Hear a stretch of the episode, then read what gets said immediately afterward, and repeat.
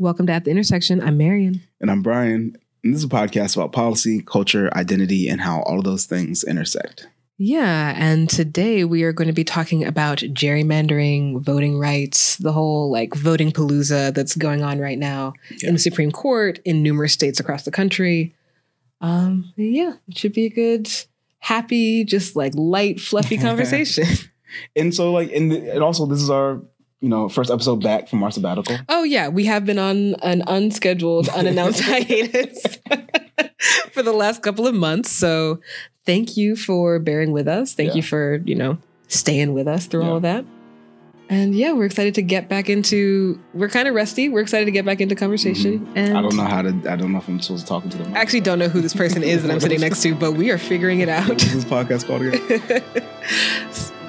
so yeah, wish us luck, and let's get into it.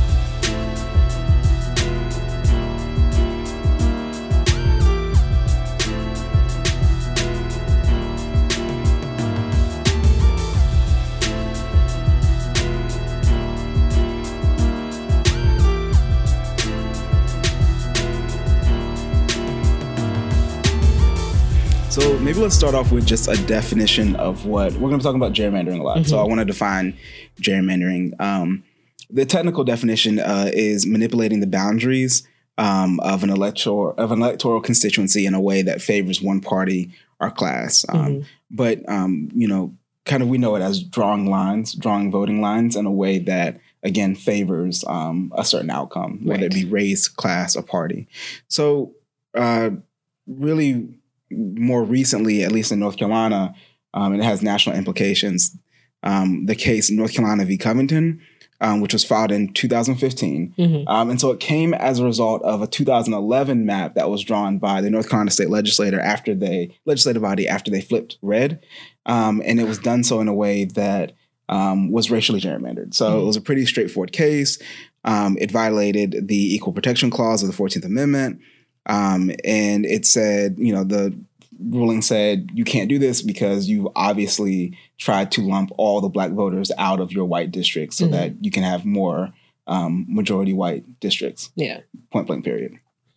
And yeah, like the maps are, if you look at the maps, like the way they're drawn makes absolutely no sense. And every, you know, like gerrymandering happens everywhere in every state. It's been happening since the late 1700s when we first started having electoral districts. But it's, especially egregious when you can tell like this is a majority black neighborhood and they've been completely drawn around with this voting map so that their vote gets basically watered down. So they don't have as much electoral power as they should by their you know just sort of natural given rights and um, making sure that we have as few people of color in general just voting as possible. Right. And like I think also the intentions behind gerrymandering is really important to the history of it. So at one point, um, gerrymandering was thought to be a tool that um, you would create majority black districts where there would not be one. And so mm-hmm. where um, a certain area would never have a black representative, you could draw lines in a way that gave people the ability to elect a representative who either looked like them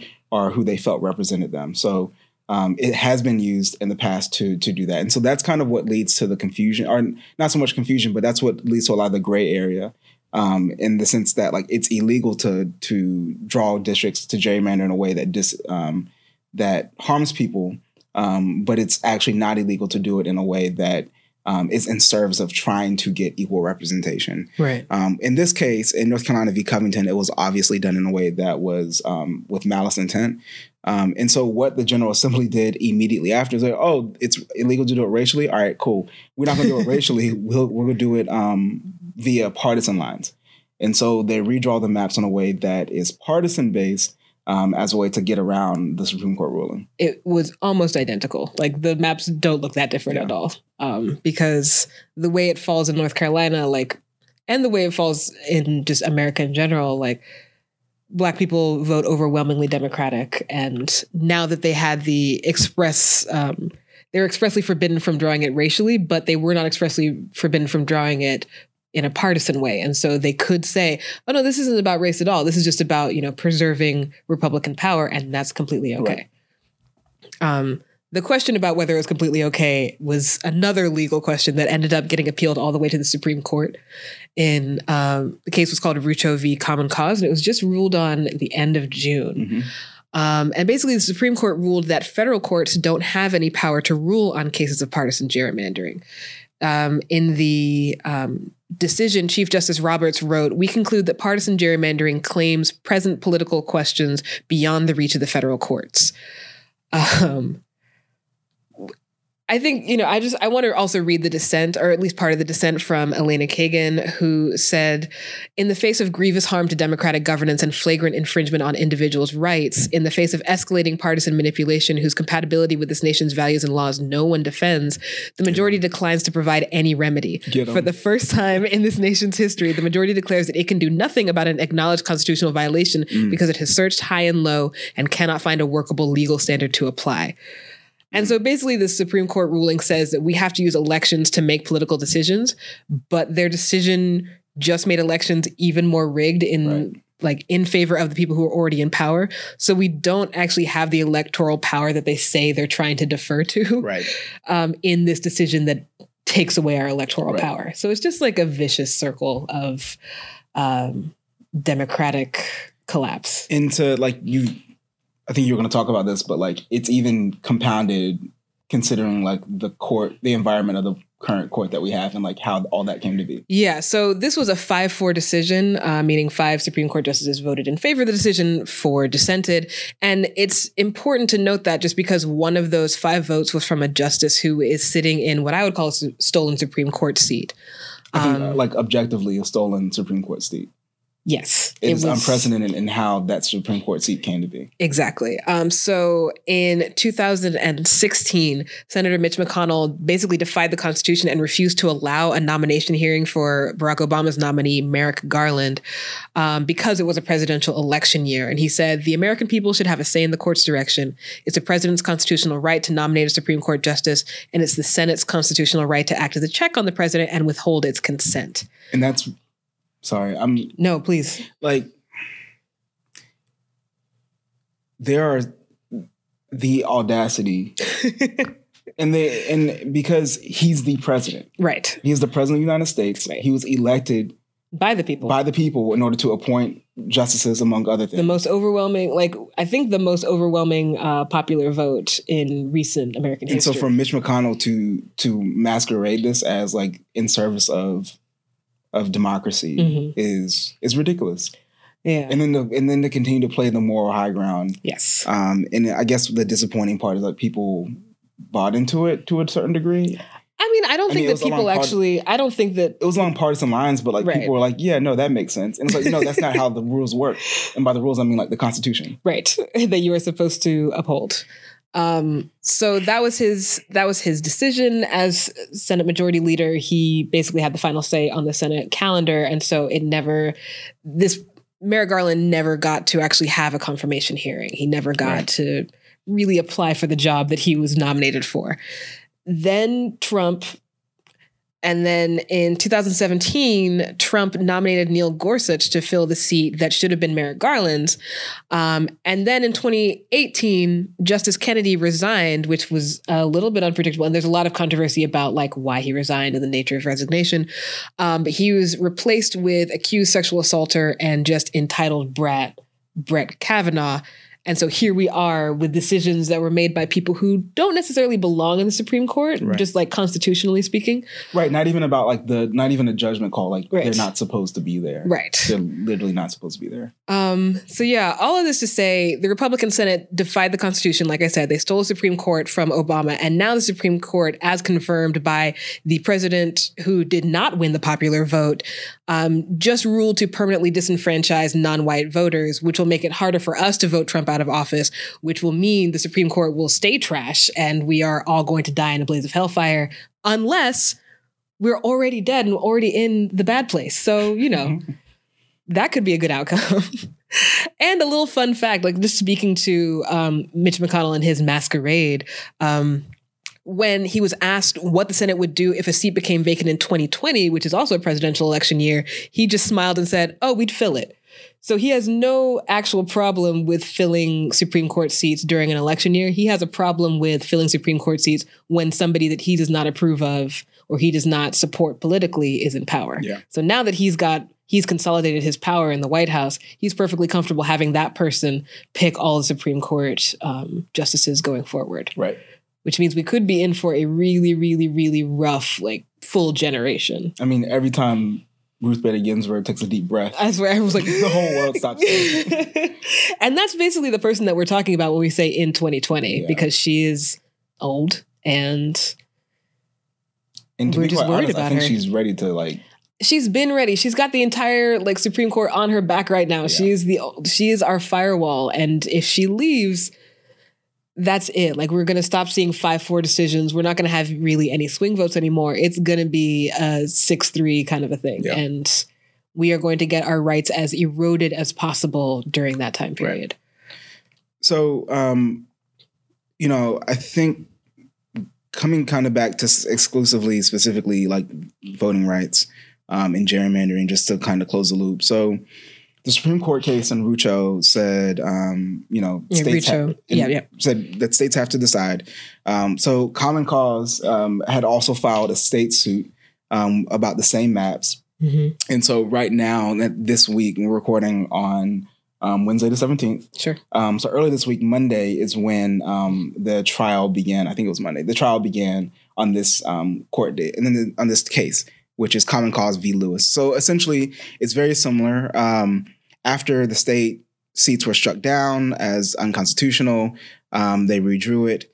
Um, and so this again, of course, is saying that these partisan, these quote unquote partisan um, lines are just as illegal as the as the racial lines. And so um, there's a kind of a long history about, um, especially going back to North Carolina v. Covington, about um, there's been the state has been ordered to redraw the lines multiple times over and over and over again um, through a process of appeals, through a process of stays that have been granted. Mhm. Um, they have not had to do that. So what it actually means is that the um, 2016 election Mhm. in North Carolina were made under technically illegal voting districts. Yes. so our Um, current state legislature is also constitutionally in question. right, right. Um, so there's a whole bunch of issues there. The point being that like a new election is coming up, um, and we're functioning under you know lines that have been declared to be discriminatory. right. Um, and so there's a question about whether or not we'll actually get decent good lines. Right. Um, there was a really good article out today that said um, the Supreme Court case or the case, the court cases, all the cases could be settled right now if the General Assembly decided to redraw the lines in a way that was, you know, neutral. Actually equitable. Yeah. Yeah. But they don't want to do that because and the thing is the people who are fighting for equitable equitably drawn lines, like I am feeling very cynical today. I don't feel that they're actually doing this because it's the right thing to do and because people deserve a vote. Those people know that if these lines aren't drawn differently, I'm still going to have no power in my legislative seat, or like I'm going to be very restricted. I'm going to be fighting against a majority um, in the state legislature for the rest of my career, and they don't want that. Yeah. Um, I mean, I think, I, well, I think like I think there's multiple constituencies. Some Yes. in like Democrats are fighting for lines that are drawn in their favor for sure. Yes. Um, but there are like other constituencies that are legitimately like, nah, can we just have democracy? right? Can we just have a democracy, please? and I mean, and the you know the interesting thing is that like, and everybody knows this. Every the GOP knows this. The Democrats know this. Um, and the interest groups know this that if we vote just a straight, I mean, it's very evident from the popular vote from the 2016 election, right? Mhm. So, like, America is a majority progressive nation. We're getting browner, we're getting younger. Um, so it's it's the way that the vote lies when people have equal representation is more progressive than what we're actually seeing.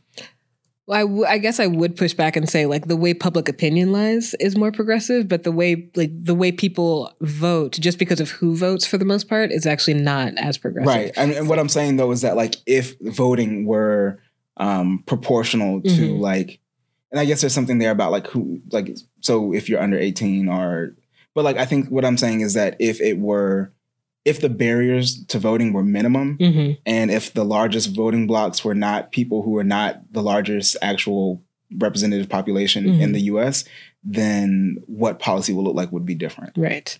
Especially since like it's not because of and the general thing is the general idea as to why it's mostly old rich white people who vote is because young people don't care or people of color just don't care as much. And the truth is that partly because of gerrymandering, partly because of voting rights, and partly just because of how the system works to disenfranchise specific communities, we don't have the same access to voting as everyone else. And so the people who vote are the people who can vote, the people who can take time off work, the people who haven't been disenfranchised because of being justice involved, uh, the people who can vote because their, you know, polling station hasn't been shut down due to just like budget cuts or ridiculous things that their state legislature, looking at you, North Carolina, has done to say like, actually, you can't have this much early voting. And actually, you can no longer vote on Sundays and you can only vote on one Saturday in a blue moon and all of this stuff like people who have easy access to voting are the ones who are voting. And it is extremely frustrating to see to keep seeing policies being enacted to make sure that that stays that stays true. Right. Um, i mean also like states where people are I mean, states where the electoral college plays a huge role into that as well. Mm-hmm. And it's like not everybody's vote, and this is for the presidential election, but like not everybody's vote it counts the same. Right. Right. So like if you're living in Montana, your vote is worth significantly more than if you're living in you know some other state, Florida or or, or any a number of any other states. Mm-hmm. Um, and so that also plays a role, not into like people's access to the ballot, but it does significantly play a role into um, where that public opinion aligns with um, kind of the influence of your vote, right? At least on a presidential stage. So basically, the maps are trash, the laws are trash, and the maps are the thing that are preventing us from changing the laws that are trash. And so it's a cyclical thing of trash. It's like a cyclone. It's, it's a trash. It's just a trash cyclone of our election. Uh, that should be a sci-fi movie instead of Sharknado. A trash cyclone. It's just like election booths and like hanging chads and all sorts of stuff. Oh, hanging chads, not hanging chads. Yeah. so it's great. Yeah. I would. I mean, we didn't think, but hanging chads at least for me like that was a really significant introduction to me into the electoral process yes that was 2000 mm-hmm. right i was entering sixth grade um or was i leaving into I was in the fifth or sixth grade. you were a little tiny small I was baby. At a, I was at a key transitional phase in my life. I was in eighth grade. I know that for a fact. How old are you? Uh, 47. no, so uh but but I remember I remember when the election went to the Supreme Court, I was like, this is not how I learned that this is supposed to work at all. And I was like, what do you mean? You know, 10 year old is like, what do you mean hanging chads? Right. What y'all does that mean? y'all couldn't get this stuff that like it seems pretty. We should election, say what a hanging chad is, because not everybody right. so is as old as we are. chad is was in so in Florida, mm-hmm. the 2000 the Bush v. Um, Gore. Gore. you forgotten. there was there was controversy over the ele- there was inconsistencies um, and inconclusive results coming out of Florida. Florida is significant because I think they have twenty um, electoral don't votes, ask me. electoral college votes. And don't fact check us, please. It might be. It's. I'm fact checking myself. Okay. They have a significant amount of electoral college votes. It's also a purple state. Yes. Um. So it go. It swings blue and red depending on you know whatever. So it was a tight race. The entire election really came down to Florida's electoral college votes, mm-hmm. um, and the results were contested because there was like a mechanical issue with the voting mechanism, which was a punch card. Yes. And so literally there was an issue with the punch piece not being all the way punched out of the card. Right. Hence the name. Those were called hanging, chads. Um, any sort of punch card that wasn't properly punched. Right. um, it's yeah. So it went to the Supreme Court, and the court had to, had to rule Bush the the winner. The they didn't have to. They decided they to. Did right. So anyway, Supreme Court's just been messing up. Yeah.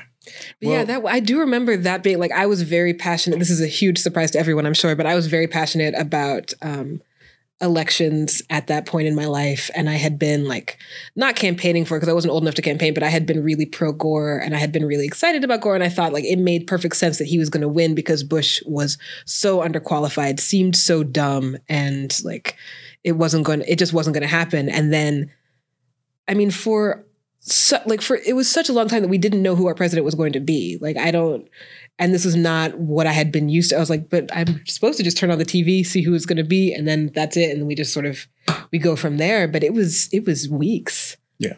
And it felt like such a grave miscarriage of justice at the time. And since then, I mean, you can't say that you there's no meaningful counterfactual. We don't know how different things would have been if Gore had been president, but it they were so different substantively. I do believe that like global politics would be different Yeah, and yeah. um, the way we talk about the environment would be different. There's so many things that would I be different. on a very practical level, like Katrina would have been different, yes. right? Yes. At least the response, like the way that we, yeah, the way and the we way would that we got like the way that we got involved in two wars would have been different Right. like the way like you can't say whether 9-11 would have happened but the way that we responded to 9-11 and the way it was used as a pretext to just start oh like weapons of mass destruction would not have been like it, that would have been a completely different. you know what we are a little bit on a tangent let us go off on rants that are related Sorry to that this is my childhood. stop talking about your childhood you infant my baby childhood's How many votes does- weapons of mass destruction? How many so, votes So today, today, um, Florida has 29 electoral college votes. Mm-hmm. Um, that's up from 27 in 2008. I'm not sure how many they had in 2000. i mean that's so long ago who even remember who was alive back then Somewhere. uh, uh, uh, it's almost 20 years ago So yeah.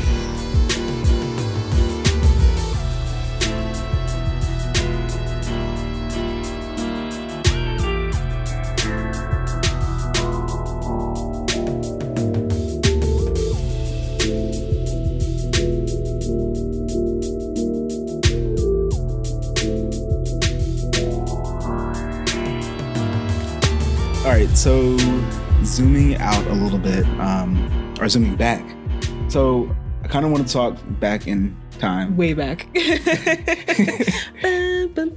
Mhm, yeah, that. So I wanted to kind of talk about how we got here and the evolution of voting rights Mhm. um, and voter protections um, throughout the course of American history. okay, so you're going to start at the very beginning. Mm, well, sure. So at the beginning, white man could vote. Okay. white men with property. Isn't that that's in Genesis, right? It That's white men with property could vote. Uh-huh. Um, fast forward um, a couple of centuries. So I, I did want to start with the 15th and the 14th, uh, 15th and the 19th Amendment. Excuse me. I'm not going to go into detail. Those expanded the franchise enfranchisement to black people and to women. Um, of course, like we know that there are protections that have to go in place to make those things happen, but right. I can't like not mention them. So those amendments happen.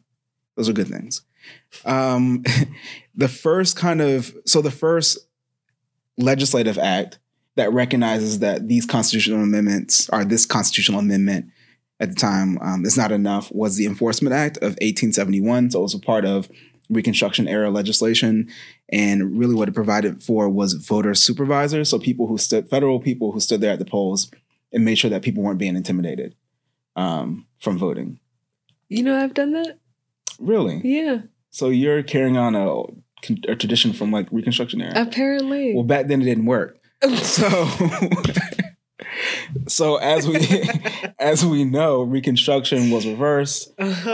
um, and the South turned into a deep, deep dark. So, like, well, okay, this is important, right? So, like, immediately after the Civil War, after the Fifteenth Amendment was passed, after the Enforcement Act was passed, there was a huge, huge number of Black representatives elected across the South. Mhm. Um, Almost like there's a high, like there's a really large almost black as if population. black people like were wanted to vote and Yeah. wanted to participate in society just and were using their newly you know enfran- their new enfranchisement to do so boggles the mind.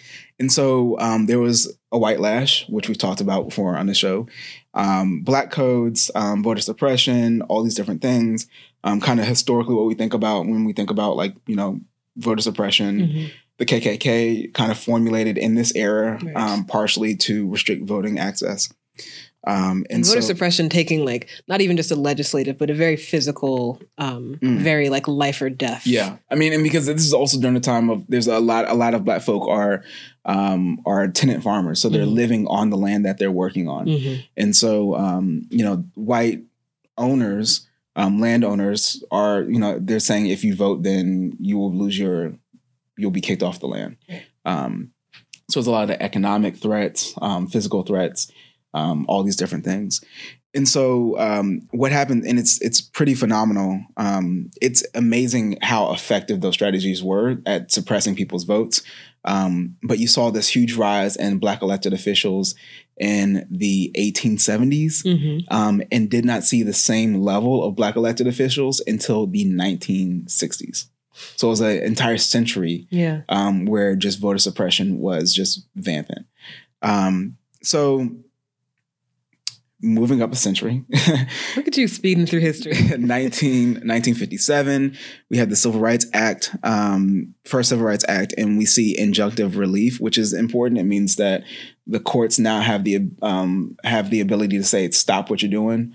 Um, this is illegal." Oh, I don't know. According to the Supreme Court, that's not within the court's rights. Well, yeah, well, we'll we'll we'll get there. Um, we then have the Voting Rights Act of 1960, which has voting referees, um, and the Civil Rights Act of 1964, which caps educational requirements at um, six years of education. Um, so there were educational requirements on who could vote. Mhm. Um, so so those are Can you, kind of can you say quickly what voting referees were? uh, very so they were similar to voter supervisors, but they um, essentially looked at voting practices that were being implemented by counties Mhm. and saying like this is legal, this is not illegal. Gotcha. Um, there wasn't a lot of enforcement power though, Right. and that's kind of what we get into with the Voting Rights Acts, the the the new series of Voting Rights Acts. So the first one, and kind of what's the most memorable one, is the Voting Rights Act of 1965. One of my favorite pieces of legislation. and and um, so, Voting Rights Act of 65 kind of came in that swath of um, civil rights era reform um, legislation. And it was important because it was an unprecedented extension of federalism. So, federalism, um, for everybody who didn't major in poli and that's only like six of y'all, right? Like everybody So- else. I don't want to talk down to the audience, but I also don't want to pretend like I don't know. So Quick. federalism, Yes. real quick, is just the balance of power between the federal government and the states. Mhm. So you might have heard of this thing about states' rights. Yep. Back in the day. Yep. Um, Uh, federal- Not even that back in the day, really. right. I mean, like last week. um, federalism is federalism essentially is that balance and how much power the federal government has, and essentially it speaks to the shifting of power from Mhm. states to the federal government, which typically has been a good thing for um, for civil rights. So this Voting Rights Act is a huge extension of federalism. Um, one could argue that it's on equal footing in terms of the power it gives the federal government um, as 1870s Reconstruction policies in the Mhm. South. Um, there's a lot that happens with the Voting Rights Act of 65. The two big things are the two or three big things um, that I'll highlight though are it sets national, federal registration qualification requirements. Mhm. So it's saying that like, no, you Selma, Alabama, or no, you um, Charlotte, North Carolina, you're not allowed to set your own standards however you want them on who's allowed to vote. Mhm. So you can't do poll taxes. You can't do this, that, and the third. Um, there's a federally set definition of what it what is required to qual- to register to vote. Period. Um, and anything outside of that is unconst- is illegal. Mhm. It's in it's in violation of the Equal Protection Clause of the Fourteenth Amendment. Um, again, not a constitutional lawyer, so if you are one, please feel free to send your comments. I don't like to be fact um, the other big one, and this is probably the most exciting part of this bill, um, of this piece of legislation, is Section 5, which is pre clearance, which I know y'all have heard about. no, that is the most. I mean, bam, bam, bam, bam. air horns, pew, pre-clearance. So, what pre-clearance does? Pre-clearance is dope because it says we know that y'all have been playing games Mhm. and we're not having any more of these games. And in, and if you fall under pre- pre-clearance, um, which Section Four B actually defines, it's a cal- it's a it's a formula that defines who falls under pre-clearance. Pretty much, it was like if you have done discriminatory um, voting practices in the past, Mhm. if you have a history of being discriminatory, you fall under Section Five. Section Five says, okay, you want to make a change to your voting laws, you got to send it to the Department of Justice, and Mhm. the Department of Justice has to okay it Right. because you can't be trusted. Um, and so effectively, um, and it's we can link to a map. We will link to a map of the of the states that fall under preclearance. Um, effectively, it was like the South. Right. The South fell under preclearance. So, the Voting Rights Act has to be reauthorized, as does much legislation. Um, there's a whole bunch of re, uh, authorizations. There's one in the 70. Um, there's like two in the 70s. Um, they do some cool things where they um, require that voting materials um, reflect the um, language of particular populations. Mhm. So if there's a uh, if there's a voting precinct or a county that has excuse me a really high Spanish speaking population, then they have to provide materials. So those are like really important things. Um, but my one of my other favorite pieces of legislation is the Voting Rights Act of the Reauthorization Bill of 1982. So essentially the question is like what's been happening between 65 and 82 um, is that there have been the, the south has been trying to readjust right? So like they get they have pre-clearance they have all these rules they try to find ways to go around these rules. The under the 65 act um, there's a lot more um, litigation power. Mhm. the department of justice is bolstered up in their ability to actually like go out and prosecute counties who are viola- violating the voting rights act. And so there's a lot of um, there's a lot of um, um, court cases that essentially are setting the precedent about what is and what is not okay in terms of practices when it comes to voting rights. So the 82 authorization um, is really a reflection of those court cases um, of all the work that really went into to doing that. So what people the way people like to characterize it is that the 65 act made sure that everybody could vote Mhm. and the 82 Act made sure that everybody's vote actually ca- uh, counted the same that everybody's vote was of the same value. Um, so states tried to do crazy stuff. They tried to, they got really smart. They tried to, um, it reminds me of um, of us. Oh, we trying to get crazy? And so- we can get crazy. We can get crazy. um, so uh, states tried reapport- reapportionment. They tried majority vote requirements. They tried slating candidates. They tried switching to at-large seats. Uh, they tried, of course, racial ger- gerrymandering. These are all legislative things um, in order to attempt to, you know, keep black people out of elected office and Right. to keep black votes from counting. One of the one, kind of one of the big examples um, is Mobile v, v. Holden, which is in 1980. So Mobile, Alabama, um, they had been doing um, at-large voting for their county commissioners for over 100 years. And in that same time period, no black elected official had been elected. And so um, the guy made the case, well, this is Bolden. Bolden Mhm. made the case this is discriminatory um, because under this voting scheme, black people cannot win. And so the courts decide, and it's not the Supreme Court, I, it may be the Supreme Court. Don't fact check me. The courts decide, it's a federal court. It may be either the Fifth Circuit or the Supreme Court. But anyway, the courts decide that that's a federal, anyway, the courts decide um, because the intent was not racist, the policy is not in violation. Um, and so the policy can stand. So it's called the intent test. And so now, under this 1980 ruling, um, you know, any cases had to prove that the intent was to racially discriminate against voters. Gotcha. So there's another case, um, or there's an amendment that's run in the 82 um, Voting Rights Act. And this is why this bill is so important.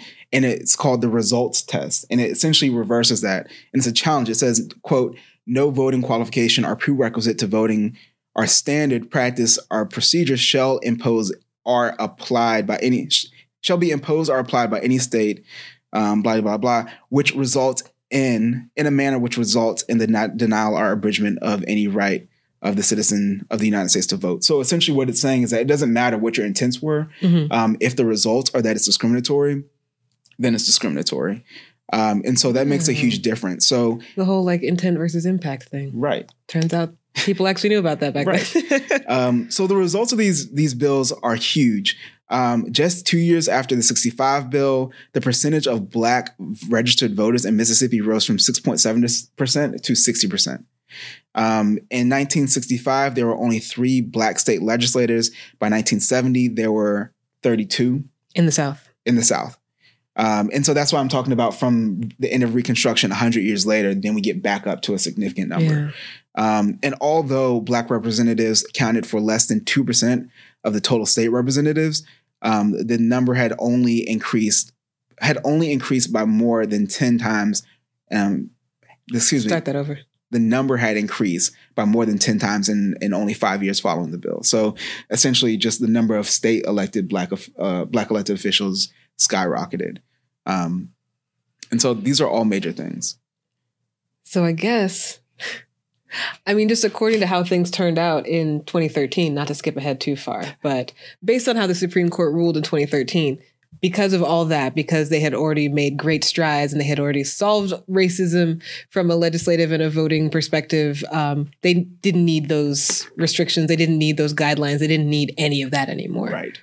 Um, because 2013 is Shelby v. Holder, which is a landmark voting rights case in the Supreme Court that basically said, um, we don't need pre-clearance anymore. We don't need to um, we don't need to ratify this part of these laws anymore because we've solved it. Like we've solved racial gerrymandering, we've solved voter suppression, and that means that we no longer need laws that are making those things illegal. Right. Because people have figured it out and people know not to do the wrong thing anymore. Right. And that's why we've also out like we've we don't have any murder laws anymore because people know. We just we get it. and it's like and it's no coincidence that it comes from Shelby County, Alabama, right? Mm-hmm. So it comes from the same place where a lot of the, that was that was under preclearance.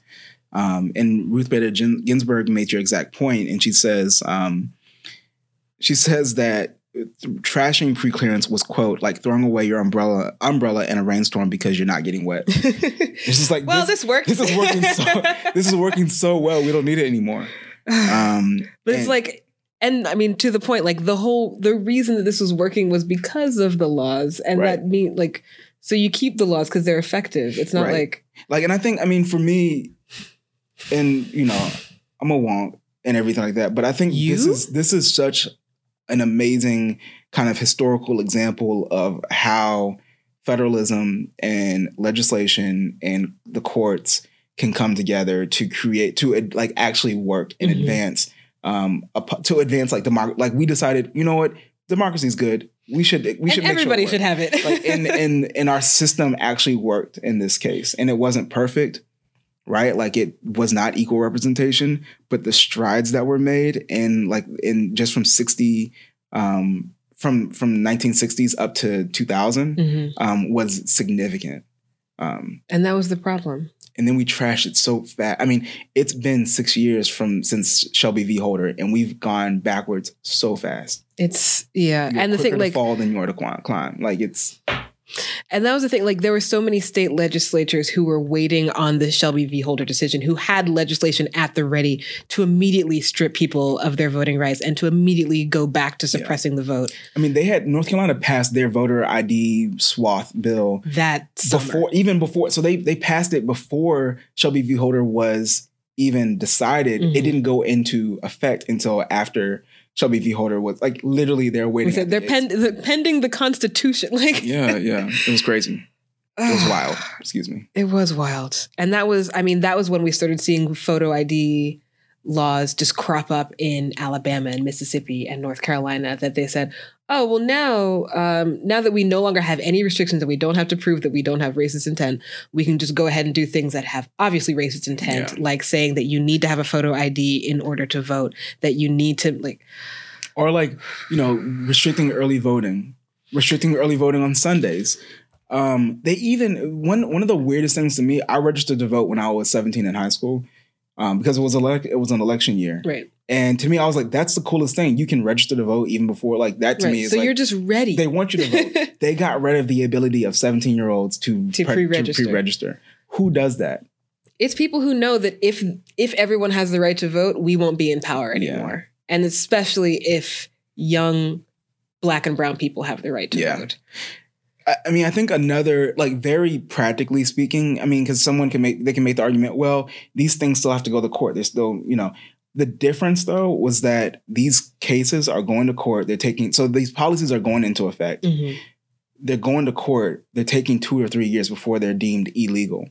one of the key components of preclearance was that people were not impacted by these illegal laws, Mhm. right? Like we didn't need for the laws to be illegal to tell them to tell us that they were illegal. Right. And so it has a very real implication on people. And that's going back to what we were saying earlier about the fact that we've had elections in North Carolina under illegal maps. And that would not have happened under preclearance, presumably. Right. Like, so in Texas, for example, um, they passed a Texas uh, voter ID law that was focused on establishing citizenship.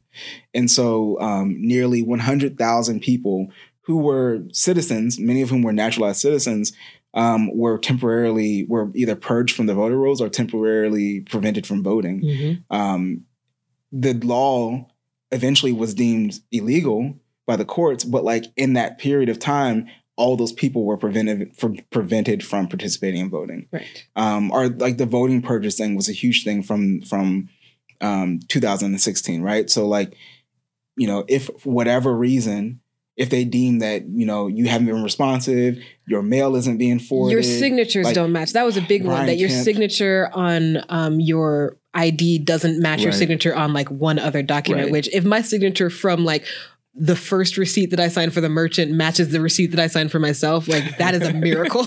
Like- or like God forbid you have like a suffix or like a middle initial Mhm. or, or like you get married and you change your name. right Yeah. right um so if any you know all these all these like very arbitrary reasons to purge voters to remove voters from the polls There's also the fact that you don't even need to purge voters. If you put enough disinformation out into the system Yeah. and say you need to have the following things in order to vote, people aren't going to go out. If they say, "Oh, well, I heard that they passed a photo ID law. I don't have a photo ID and I don't have time to get one, so I guess I'm not voting," even though you didn't actually have to physically have one because the vote the law had not gone into effect, that is suppressing the vote. Right. That is that has a chilling effect on people's ability or perception of their ability to vote. yeah. And that's just as good as if you just kick them off the list in the yeah. yeah. No i mean no because it's no because it's like this is democracy right? Like Sure. and it's there's no like yeah the, i i'm out of words. It's just it's it's um it's it's cheating but like in such a way that you a cannot flagrant. you can't you can't do this stuff and then claim to be like they they claim to be the party of like moral authority right like you cannot do that I don't think they do anymore. well not true I don't think that claim is even remotely. lindsey graham somehow is up here talking Oh my god! but like you know it's it's yeah i'm, and the thing, like you know, like voting is really important to me. As you know, like I have been a poll volunteer. Like I think last year was the first time I hadn't been a poll volunteer since like 2012, uh, just because I was tired, honestly. um, but it is extremely important to me. And then people will say, I don't, I don't see the point in registering to vote when the whole thing is rigged. And I'm like, I mean, you're not wrong. The whole thing is rigged. And it's on some days it is really hard for me to say, but you need to try. Like because they're trying to take it away from you is the reason that you need to do it Yeah. because it is so important. Yeah. And they know how important it is. And so you need to like you need to use it. Yeah. And there's some days that I'm like, I mean, damn, you're right. Like it is rigged. And if you're already registered to vote, then like that's great and you already have access, that's great. But getting you to register can be a significant challenge. And I understand if it doesn't seem worth it because at the end of the day, like the people who are already in power are going to change the system so that they can stay in power. Yeah. I can't even. I mean, I think I hope that we're going to continue. uh, There are a lot of examples from this last election of just like terrible affronts to democracy. I would like to talk about one in particular. Please, if you don't mind. I would like to talk about Florida in particular. Florida, there was a ballot initiative in the 2018 election to re-enfranchise formerly incarcerated people. can you People- talk about? Can you? Yes, I can. I, I absolutely can. So people who were incarcerated basically on felony charges, um, the ballot initiative said these people will get their right to vote back. Like you can, like they will be able to vote again after a specific period of time. Um, and it passed overwhelmingly, which was fantastic because of a lot of um, activists, advocates, um, people who are just like getting the word out and just you know the idea that this is the right thing. Like people do deserve to have the right to vote. And if they have paid their debt to society i'm putting air quotes around that um they have been in, just because they have been involved in the criminal justice system does not mean that they have lost all of their rights as members of the United States. And even sorry, go ahead. Which is great. Like it was fantastic that they passed that uh, ballot initiative. Seven months later, like the day that it passed, Republicans in the legislature were like, that's not going to stick. And so, seven months later, the Republican legislature passed a bill that requires formerly incarcerated on felony charges to pay all fines, fees, and restitution associated with their sentences before they can regain their voting rights, which means they need to pay. I mean, some outstanding like court fees, um, just sort of like jail fines, all restitution, like that adds up to a lot of money for most people, especially if they were convicted on felony charges. Mm-hmm. And so basically what they're saying is until you have until you can afford to buy a vote, you don't have the right to vote. Right. And it's criminalizing poverty and it is making sure that the largely black and brown population who does get incarcerated on felony charges don't have the rights that they deserve. But people who get incarcerated on felony charges for things, you know, like white collar crimes can probably pay their fines, fees, and restoration um, easily. Sorry, restitution easily, and they can just go back to having the rights that they had suspended. Right. I mean, and, and like and the sentencing project does a really good job of writing about this and they have like awesome cool maps and all type of stuff but like you the policy beyond being just not making sense to disenfranchise voters for you know for interaction with the criminal justice system um going back to the results test like who it impacts mm-hmm. is just like grossly disproportionately black and, black and brown people um, and lower income people. And it's not even just that they are re disenfranchising these people who just got their enfranchisement. It is also invalidating the will of the people yeah. who voted for this ballot initiative in the first place. Yeah. The people who decided, no, they should have the right to vote. The legislature said, mm, you made a mistake and we're going to fix it for it's you. It's even more egregious knowing how big of a, and, and it's all political, right? Like Florida, we mentioned it, is a huge battleground state. Mm-hmm. Florida went red in 2016 by a margin much smaller than the number than the, the number of people that would be enfranchised by this bill. Right. So like there is a direct implication. Like if you give more people the right to vote in Florida, mm-hmm. Florida will most likely vote for a Democrat. Yep. And not saying that all people who are gaining their right to vote back will vote Democrat, but like there's some. It's a pretty simple, there, yeah. Right? It's a pretty simple numbers game. And like, so they knew the the state legislators knew that, and they're like, "Ooh, we need to Not disenfranchise these people so that mm-hmm. we can maintain our seats, so that we can maintain our power. Sure. Um, uh, I was gonna I was gonna talk about Georgia and that travesty, and the fact that an election was actually stolen. Yes. Like actually stolen. That the man. It's like a freaking Disney movie. The the villain, like Brian Kemp. Brian Kemp. so much trouble breathing. Brian Kemp is a he's a he is a um he is a he's just a like he's, he's like, a bad man. Yeah, he's a bad guy. He's yeah. a classic bad.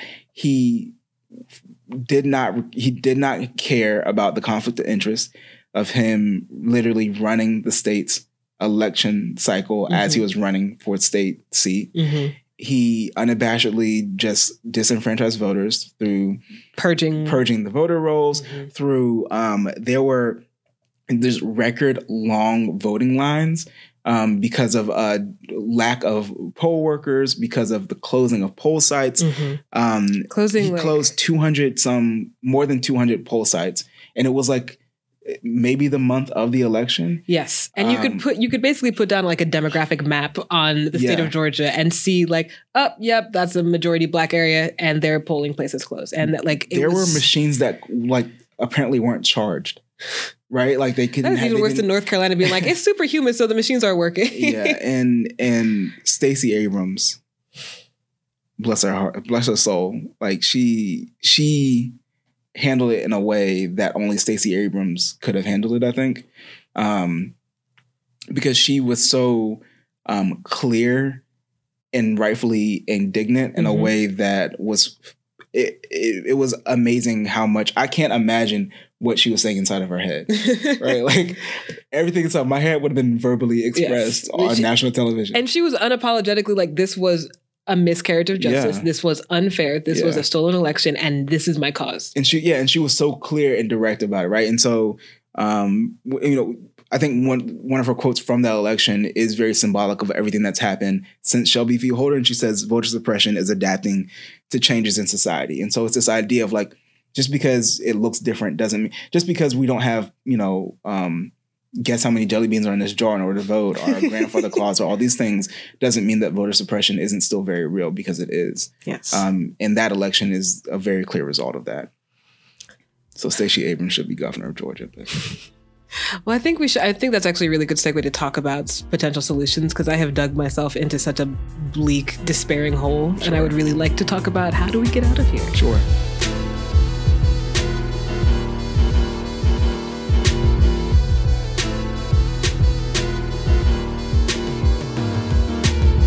So, speaking of Stacey Abrams, yes. um, she has started an organization. To your point, um, she started a cause. Um, it's called Fair Fight, and so it's not Fight fair. Fair. Excuse me. Um, the alliteration confused me. Sure, so, it'll get you. It'll get you. So we'll link to the website, but you should go there, check it out, support it. Um, it's uh, I don't know how to describe it. It's an organization. Um, I think they're doing a combination of research and advocacy and organizing all about um, essentially making fair elections. Mm-hmm. Um, so I don't know what Stacey Abrams is going to be doing in the next four years, five years, ten years, but hopefully she'll be our president. Whatever, whatever, it is, I will support her. Yeah. Like, yeah. And I'm glad that she is not wasting her time and everybody else's time running for president. I'm like certain just completely generic white boys that I could mention. Didn't somebody ask her if she would be interested in running for vice president? And she said, You don't run for second place. I love her. So I love her so much. And no, you don't, Stacey. You absolutely do not run for second place. I'll take away.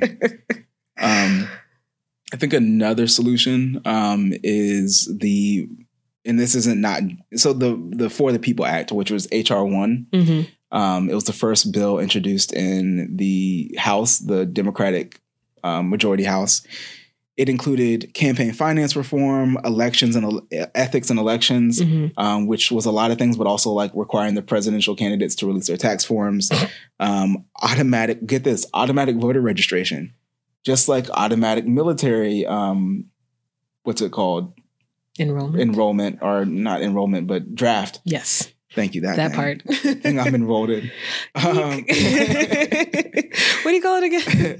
making the election day a federal holiday, mm-hmm. um, ending voter pur- pur- uh, voter purging, ending partisan gerrymandering, um, election security investments. So like like keeping, actual election keeping security. Russia out, like not like yeah, not like the false election fraud, but Mhm. like the actual Russia. Also, anyway, I don't want to get too deep into it. Let's not. Um, so this bill, which um, was largely seen as like a really kind of positive thing, um, was blocked in the Senate. Um, and Mitch McConnell went on a whole thing about how I bet he um. Democrats just want to elect more Democrats and um, and not even getting partisan about it. It's just like I mean, his point was like if more people vote, more Democrats will be elected. So we're not gonna. We're not gonna let not that. Gonna, yeah, that's not gonna happen.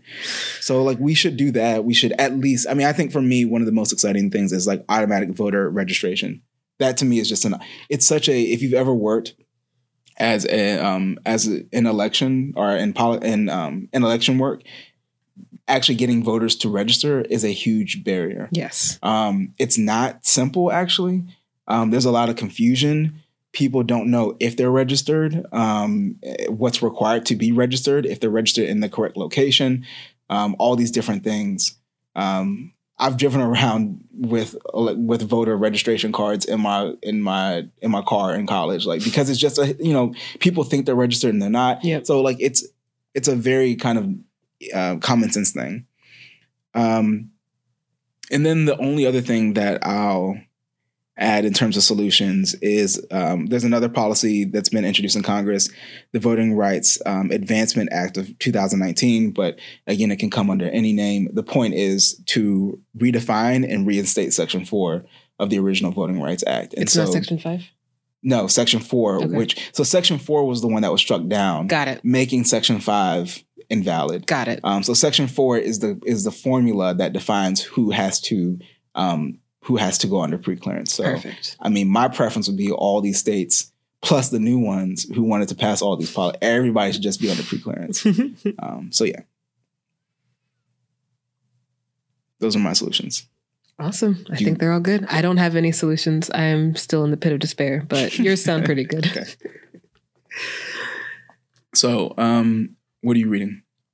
So I am reading. Um, hmm, I think it, I think that I've linked this article before, and I am just going to self promote a second time. It is an article that I wrote uh, in 2014 after um, Shelby v. Holder, um, called "GOPers are bringing back post Reconstruction era voting rights in North Carolina." It's in Talking Points memo.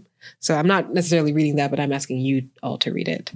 Um, I am also unrelatedly reading the book "What Doesn't Kill You Make You Blacker" by one of my big writing crushes, Damon Young, um, of Very Smart Brothas, and highly recommend that. I'm going to be lending Brian my copy when I'm done. Um, you all can get your own copy.